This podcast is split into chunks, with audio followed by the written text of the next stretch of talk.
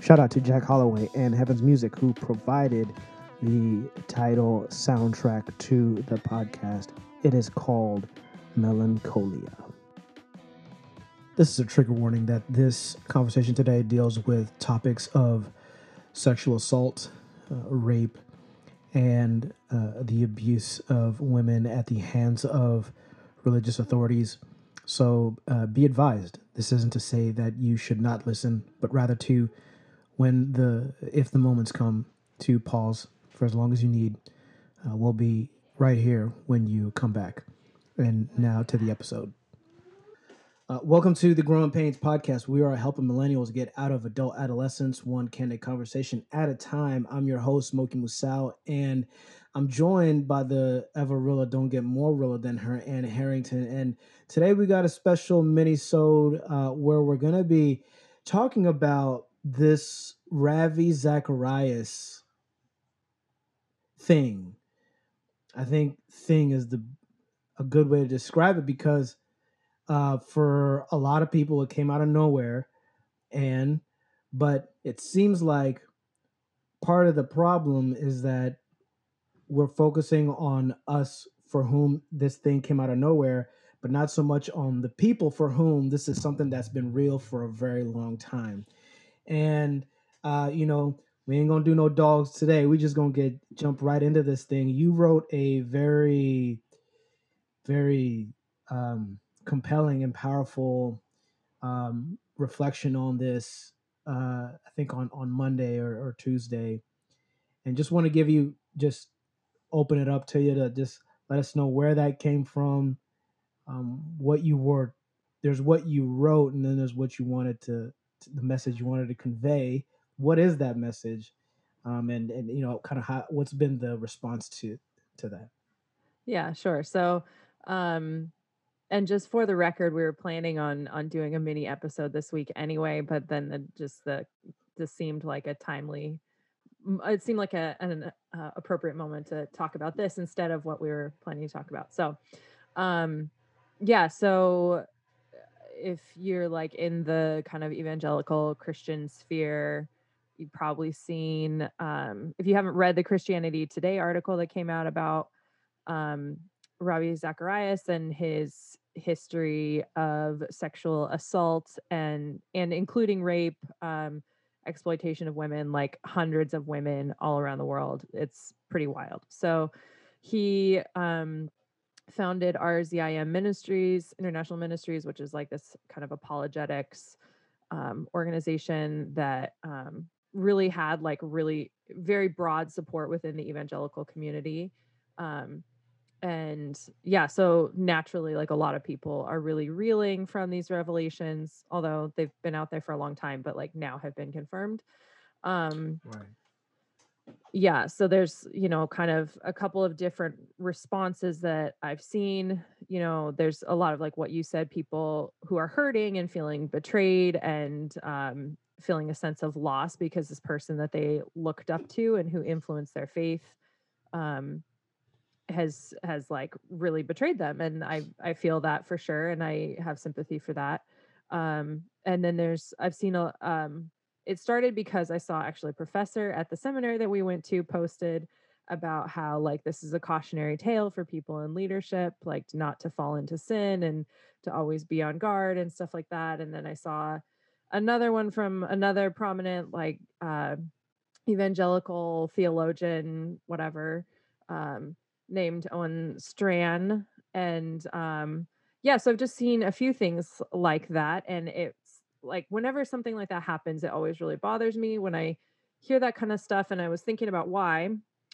And um, it just kind of like became crystal clear to me because I'm also reading this book right now, Catch and Kill by Ronan Farrow, which is about um, the whole Harvey Weinstein thing that was also happening for years raping and exploiting women all over the world very similar like so even some of the like um uh the tactics were very similar i don't know why it's always massages but apparently that's the thing so anyway um and it was just really striking to me that i do not think for a moment that any of these people being like yeah we need to take a lesson from ravi's life and be more accountable or whatever um, would have said the same thing about the Harvey Weinstein debacle. So right. um anyway, so I just I kind of wrote about that and how um when when we talk about what Ravi did and talk about it in terms like you know it's he fell it was a moral failure um particularly saying it was like a serial infidelity or things like that were really um uh erasing victims and and um, and we're bound to repeat the same pattern of behavior and see it repeated over and over if that's what we do because you can kind of make a generic call for you know people need to be more accountable they need to be more um, self-aware and humble and spiritually mature or whatever um, and not really ever do anything to enforce that if you conflate infidelity and rape which is what's been happening. So right right.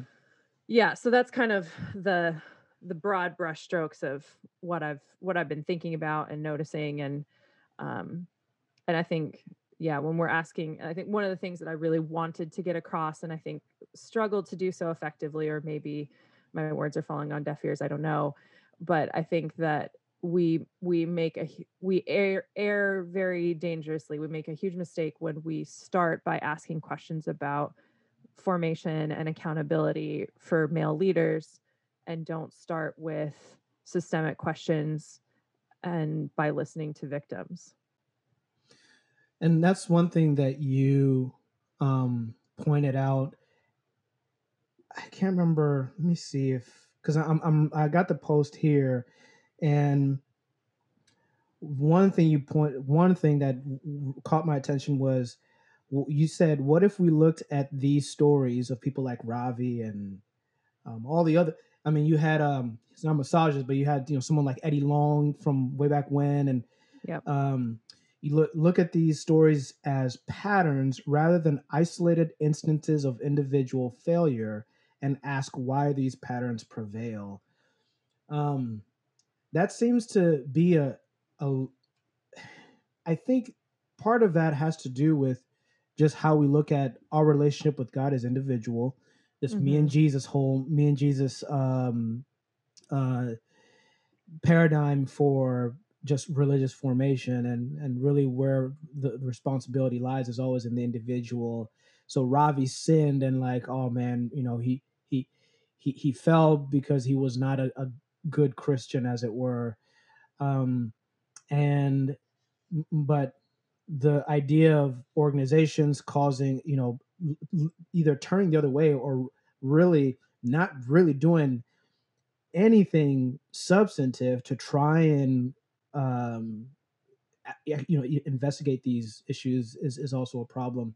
One thing i um well before i get to the second thing what what can you expound maybe a little bit more on your perception of the the, the patterns, repeat repeating patterns, you know, vis-a-vis this um, just like individual instances of that really are Ravi Zacharias is a an outlier on what is otherwise a pretty good system.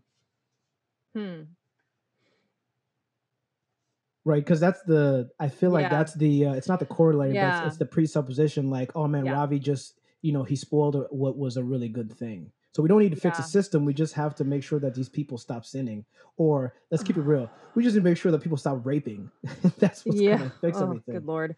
Yeah, yeah. So I mean, I think this is a can of worms, right? So um and I think that this is where I, I'm trying to make the distinction and trying to even in interacting with people in comments and other stuff that I'm writing, really working to make this distinction of like you can ask um the same type of question from a different perspective and or from a different angle and that angle can make all the difference. So um what i what i'm seeing people starting to recognize that this is a systemic problem right? So you've a lot of people are saying yeah like oh my gosh like this comes on the heels of like carl lentz and you know all these other people who have had like kind of similar or at least like sexual scandals because I, I don't think like what Carl Lentz did was terrible, but like also he didn't rape anybody as far as we know. So like we need to like make sure that distinction stays super, super clear.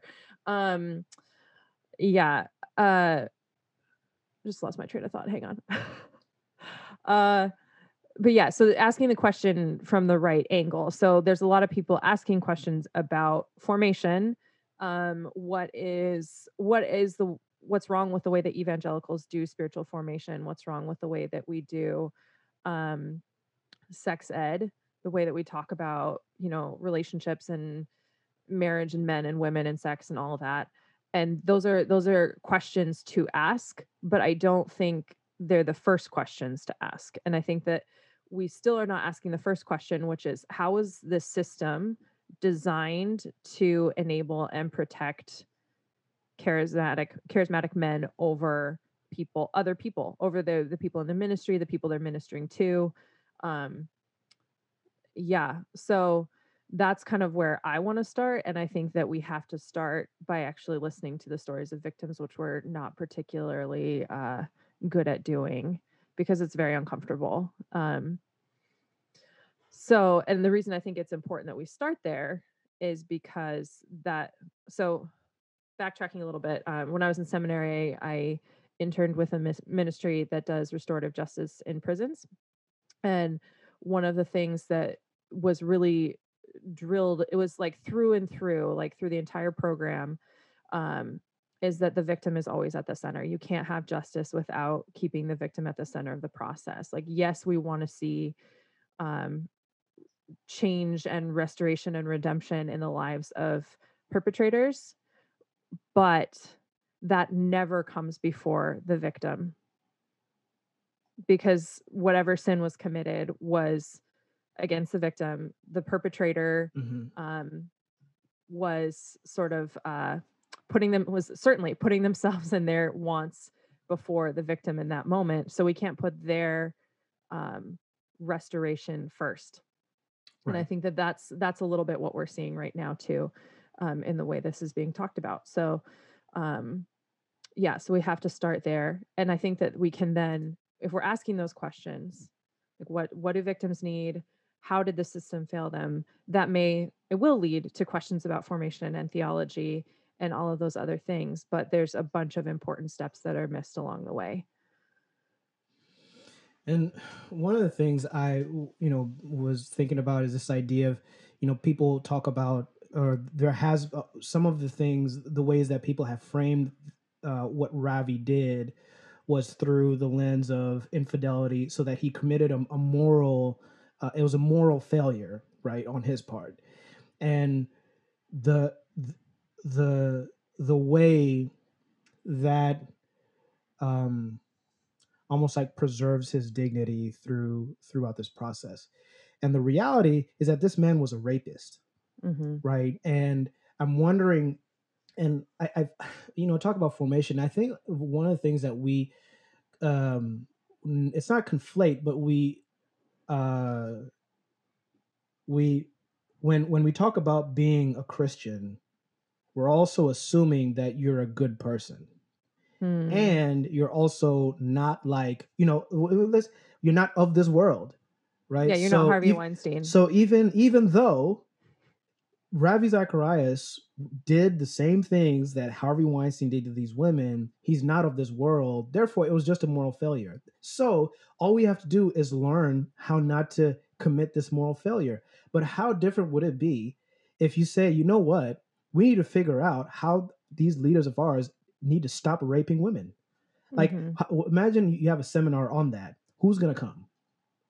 Right or right. or who's going to i mean what board of trustees is going to say hey that's a really great idea. But you talk about framing the the if you reframe the question it changes the the the, the meaning or at least the the results eh, dramatically.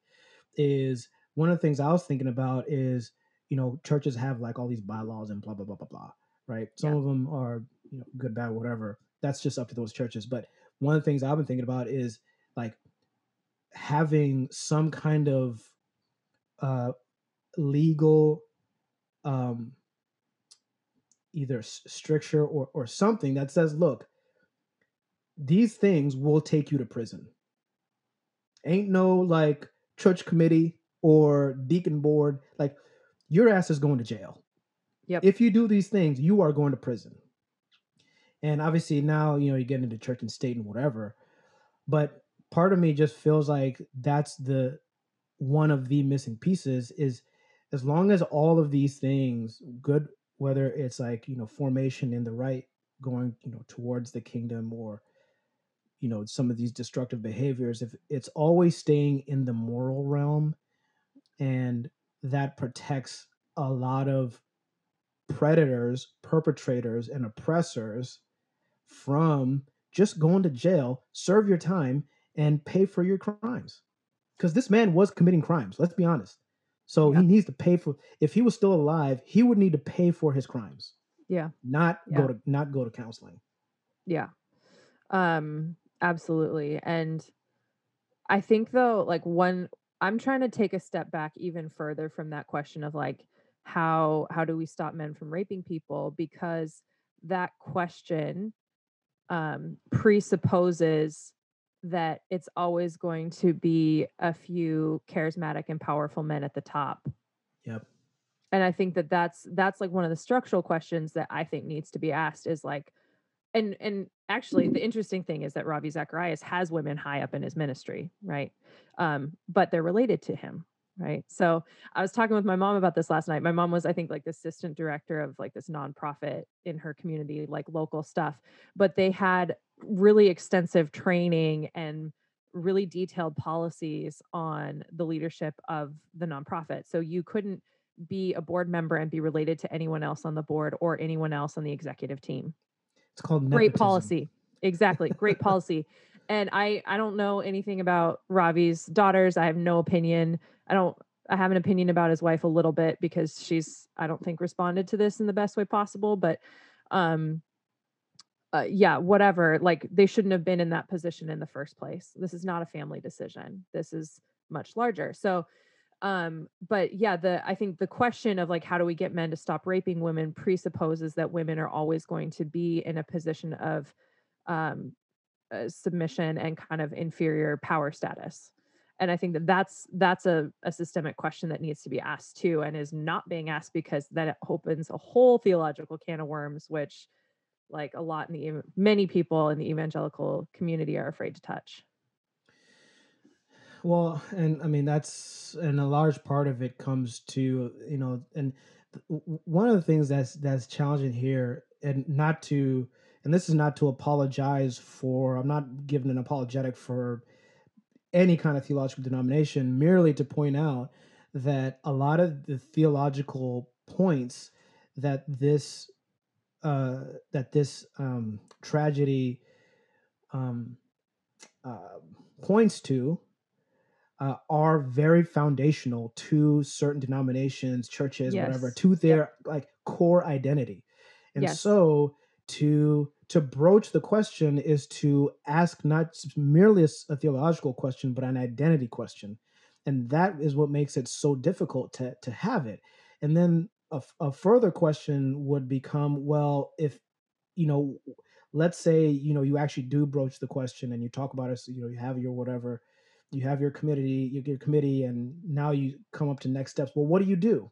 So how do you so how do you maintain a you know probably you'd want to maintain a theological position if it's you know key to your identity um so let's say you want to maintain a theological position but then how do you maintain that position with proper or you know alternative practices that becomes a harder question uh, an equally difficult question too Yeah. Yeah, and I think that there's there's certain uh uh, denominations or networks or whatever like I listed a couple of my posts like the Southern Baptist Convention is probably going to be hardcore complementary until the end of time. The same for the Sovereign Grace Church. Um and they're they're really making an effort um and I appreciate that. I don't think it goes far enough. I think that and I'm going to tick off a lot of people when I say this. And I say this and I know and I know plenty of complementarian people who care about women. So I'm not trying to say that complementarians don't care about women. hmm Um but I think that um when you have a system that only works if men are basically sinless um Right. that's and like super in the spirit submitted to jesus at every moment Mhm. of the day that's the only way that system really works and doesn't exploit women and children so to in my view that, I, that's a harsh Mhm. statement but i think that that's that's kind of what i've seen over the years in my own experience and then um you know also on a on a national scale so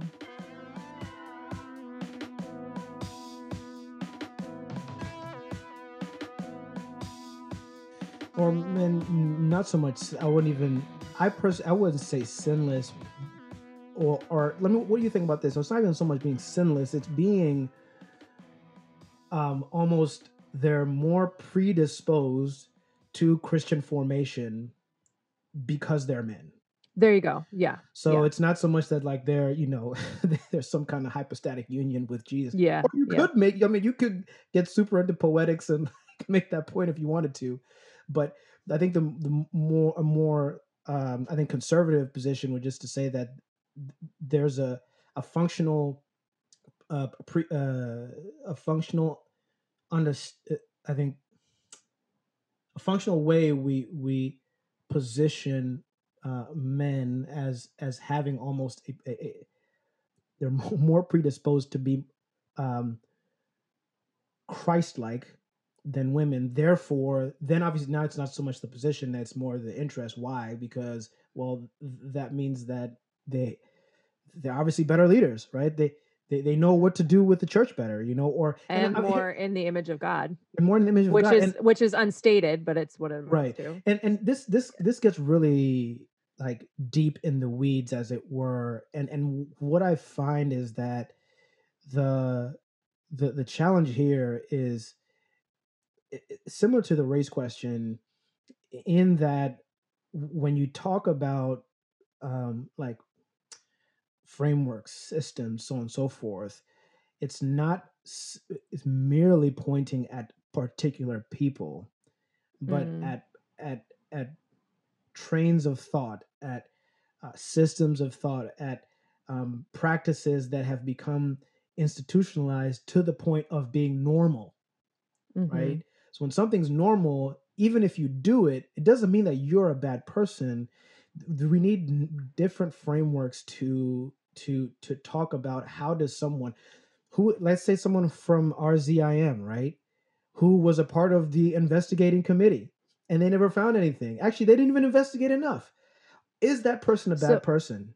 so someone this go ahead Interesting. Yeah. So now that you bring that up, um, I forget the name of the guy, but one of the other, I think he's like the, uh, like vice president of the ministry or assistant vice president or something along those lines. Um, and like a known apologist and stuff like that. said- um the um john lennox I think No. it. oh, it's not No, the, it's- U- it's the someone- irish guy No, somebody else. Um, but within RZIM. okay So he, um, I forget the name and it's killing me, but whatever. Um, suggest people can look it up. He suggested when the allegations first came out that they hire a rough ex cop type person to dig up dirt on the accusers.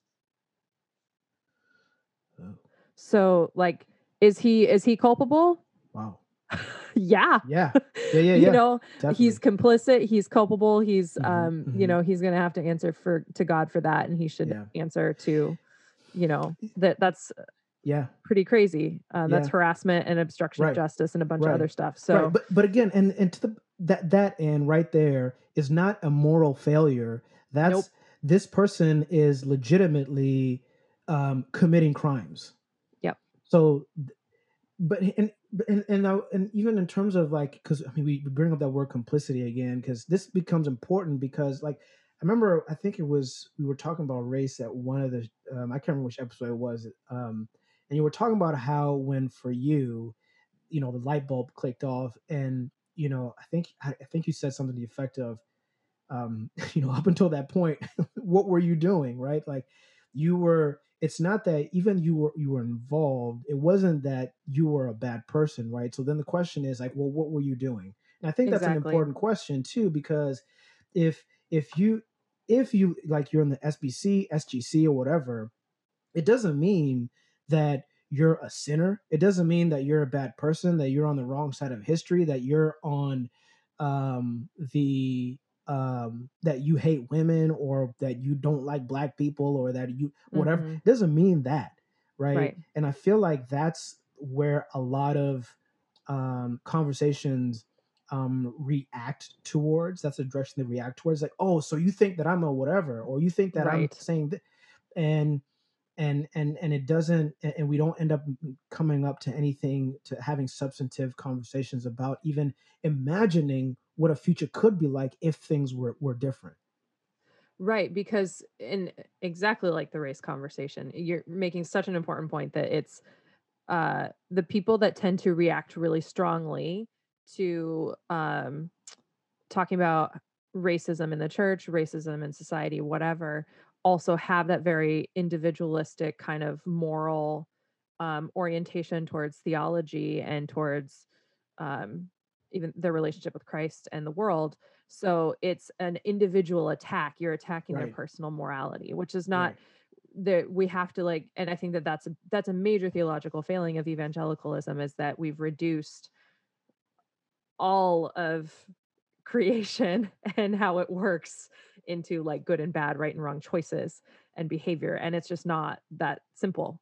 So, um, I mean, some things are that simple and like rape is that simple, uh, in terms of an individual act, but it's not that simple in terms of the systems that make it possible and um, enable it. So, um, yeah, very similar. And I, I'm not calling anyone a sexist or a misogynist or whatever. Um, and I think also very similarly, I was thinking about this last night because I was uh, trying to respond to a comment without like very gently. I think that that's the really difficult piece. And I wonder if you feel like this talking about race sometimes, but um, I am very cognizant that I am a strong woman with strong opinions and that often that means that I am perceived as angry or bitter or um or uh shrill or bossy or whatever all the pejorative adjectives that are just pretty lazy but whatever. And so I'm like always battling that like even when I was writing Mm. this thing like man in my head I was I'm like thinking like expletives at points I'm like just tearing my hair out like but I have to present a certain way in order to be heard and Yeah. um and I'm I'm sure that you probably feel a similar way at times like there's a certain amount of um, gentleness and even coddling that has to happen in order to have a conversation that's really exhausting and difficult. Yeah, I, I, I and yeah, I think um. So w- what I would say is I one of the it's not a, I'm not gonna say like a model like I know it by heart or anything like that, but in terms of just the um the the voice that I I use is I always have in mind Martin Luther King's letter from the Birmingham jail Mm, and which is really powerful. And I feel like a lot when people think about that, they're like, "Oh man, it's such a powerful thing." Even people for whom, if you look at what the um, if you look at their practices, they were they would line up with the kinds of people that Martin Luther King was admonishing in that letter. Even and and Yep. even if that's the case, and even when that's the case, they still think that letter is amazing. hmm And so at some point, you, uh, you you have to, you know, do that. You have to make the prophetic utterance um, in such a way that, and, and this comes, and you know, I I think Jesus was right. Those who have ears to hear, let them hear. Those who have Yeah. eyes to see, let them let them see. Is that the the the call to, and I feel like prophetic ut- utterances are also calls to formation. It's in the utterance Mm, itself and it's and it's and it's picked up by those who want to hear for those who don't want to hear all they will say is like oh man that was cool that was good they'll agree with you but they won't change and Yeah. so the thing is the people that change is for whom the prophetic utterance was made for even though it goes out to everybody and th- this is the thing that um i i learned from from bonhoeffer is that the people that hear the prophetic utterance are always very few. Yeah, that's a good word. That's a good word. And that's the that's the you know everyone wants to talk about the Mm. call call being, being called by God or whatever. And I hear very few people be saying, "Man, God called me to be a prophet." Why? Because nobody listens to you, yeah, right? yeah, very few people listen to you and but that's just the way it goes right um and and so you know i mean for goodness sake as, as many people as love dr king now i mean dude was assassinated so um Right, you know right.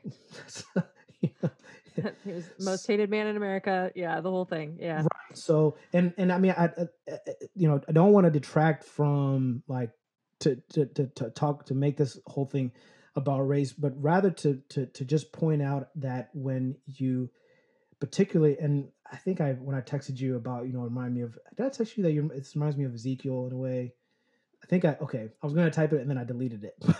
It reminds me of ezekiel. When god called ezekiel he said i'm going to send you to your own people and yeah, they will not listen to you. Nevertheless like speak the word. And i feel like that's how uh, when when you you talk about foundational theological beliefs and and you know how do you change something like this when it comes to this this this conflating moral failure with legitimate uh like legal transgression where your ass needs to Mhm. go to jail um is that you're speaking to your own people who will not listen to you for the most part. Yeah, yeah, and um and so what do you do? What do you what are you going to do with the call of god on your life is you just have to you just have to you have to do it. You have to be, make the utterance. And um uh but god is with you yeah, yeah. I think it's it's interesting because that you say that because I felt that sense of calling for a long time. That like as much as the church drives me crazy, like they're they're my people, and you know, and far be it from me to say that I do not have major blind spots because I know that I do. right Um, so there's there needs to be some humility there too. Um, but yeah, it's it's it's very strange because I think that in many ways like i i have not had the same traumatic experience of church that a lot of people have like Mm, i mean i've like just, just to be very uh blunt like i've never been raped you know i've like been harassed and groped a couple times by like you know random like people i went to church with or youth group with or whatever but i've never i've never experienced that level of assault and or even spiritual abuse you know and i've i've been really protected too because i've been under spiritually abusive personalities and narcissistic personalities and leadership and i've never um dealt with it like some have so um it's it feels very strange to me that this is that i'm i'm the one talking because i feel like there's so Mm, many more people with way more pain yeah um but that that isn't that the way it to. goes though? Yeah. and that's part of the narrative too is the people with the most pain are the ones who don't who who who are the last to speak in part because they're the last to be believed. Yeah, yeah, it's true. And they've been habitually and repeatedly silenced so that, you know, it's like a friend of mine commenting on this post was talking about she had been groomed and assaulted in a ministry and it took her eight years to be able to talk about it. And she is a strong woman. Like she is not, she's not some shrinking violet, never has been. I've known her since wow middle school. So, you know, like this is uh the fact that she was saying that, I was like, okay, yeah, so this is not it's not just like uh wow. Yeah.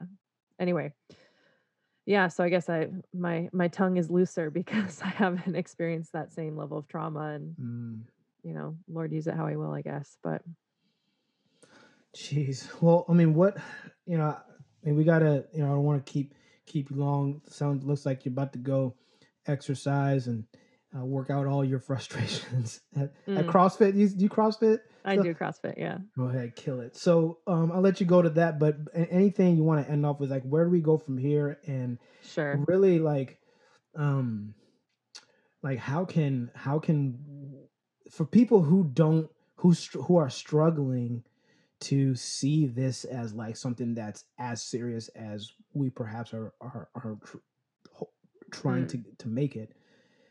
How can we move forward? At least just like Um, step one.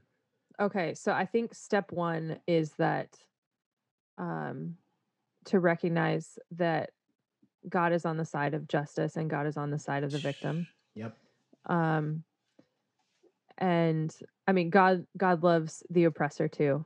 Like let's let's be real, He does. Yeah. Um, but but in terms of justice, God is always in on an advocate for the victim. Um, and and he does not become Christianity is not going to be threatened if we ask questions that make us uncomfortable. Yeah.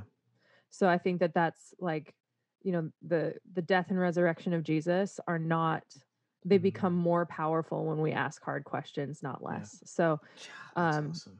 I think that we have to um and I say this I think I think about this with myself like there's certain theological and like sort of uh anthropo- anthropological questions I'm asking right now um we have to ask the questions that make us uncomfortable. We don't necessarily have to um have to go wherever the wind takes us with the answers but Jesus the Holy Spirit will be with us Jesus will be with us in asking the uncomfortable questions. So even if a systemic question makes you uncomfortable even if a theological question makes you uncomfortable entertain it because it's not going to take away from Jesus. Like there's nothing we can do that do that that will do that. So um I think that's the start and then I think that's that's a that's a thing to have in your mind to start and then then ask questions of victims listen to victim stories listen to their critiques of the church and of theology and of um you know just and listen to their experiences about when they came forward. So um and everything that led up to that point just listen to victims and there are plenty of people out there that Mhm. are um documenting that stuff. There's there's one person i wanted to shout out because i think she's been she's been writing a lot about uh, purity culture and she's done a lot of research on purity culture and its impacts on um, the lives of married women. Um, and and rape culture is really prominent in that research. So Mm. um, her name's Sheila Wray Gregoire and she has a podcast called bare marriage and she also has a, a blog with a pretty cringy title in my opinion but it's uh, to love honor and vacuum. But she's a she's a christian sex therapist and um, i've really enjoyed her research and her writing and um, her podcast and she has a lot of great input on this stuff. So um, yeah like seek out seek out voices that are going to make you uncomfortable and, Yeah. and listen and sit with the discomfort That's powerful. I I, I just wanted the, the the add just a tidbit and just to say that um when when you ask hard questions, um a lot of the, the thing is these hard questions have people's lives and stories embedded in the answers. And our lives are not short stories where you finish it all in one chapter. yeah This is a this is a book long journey that you're entering into and so you, we won't have the answers to our questions in one conversation. Is Yep. the part of asking the question is entering and committing to a journey to find the answers um and that's that's the most i Yeah. think you talk about framing i think that's a good way to frame it Yeah. And and I think I forget who says it. You'll I'm sure you'll know, but just that uh our lives, if we're following Jesus, are just kind of repeated experiences of death and resurrection. Mm, yes yes So it, embrace this as potentially a death that will lead to a greater resurrection. yeah Yeah. yeah Yeah. cool all right well that's it for for us here and um thank you for being so open uh, for your candor um and uh just from from us here at the at the gpp i'm moki musal your host. Uh thanks for hanging with us. Uh we'll catch y'all next week. Um for now we are out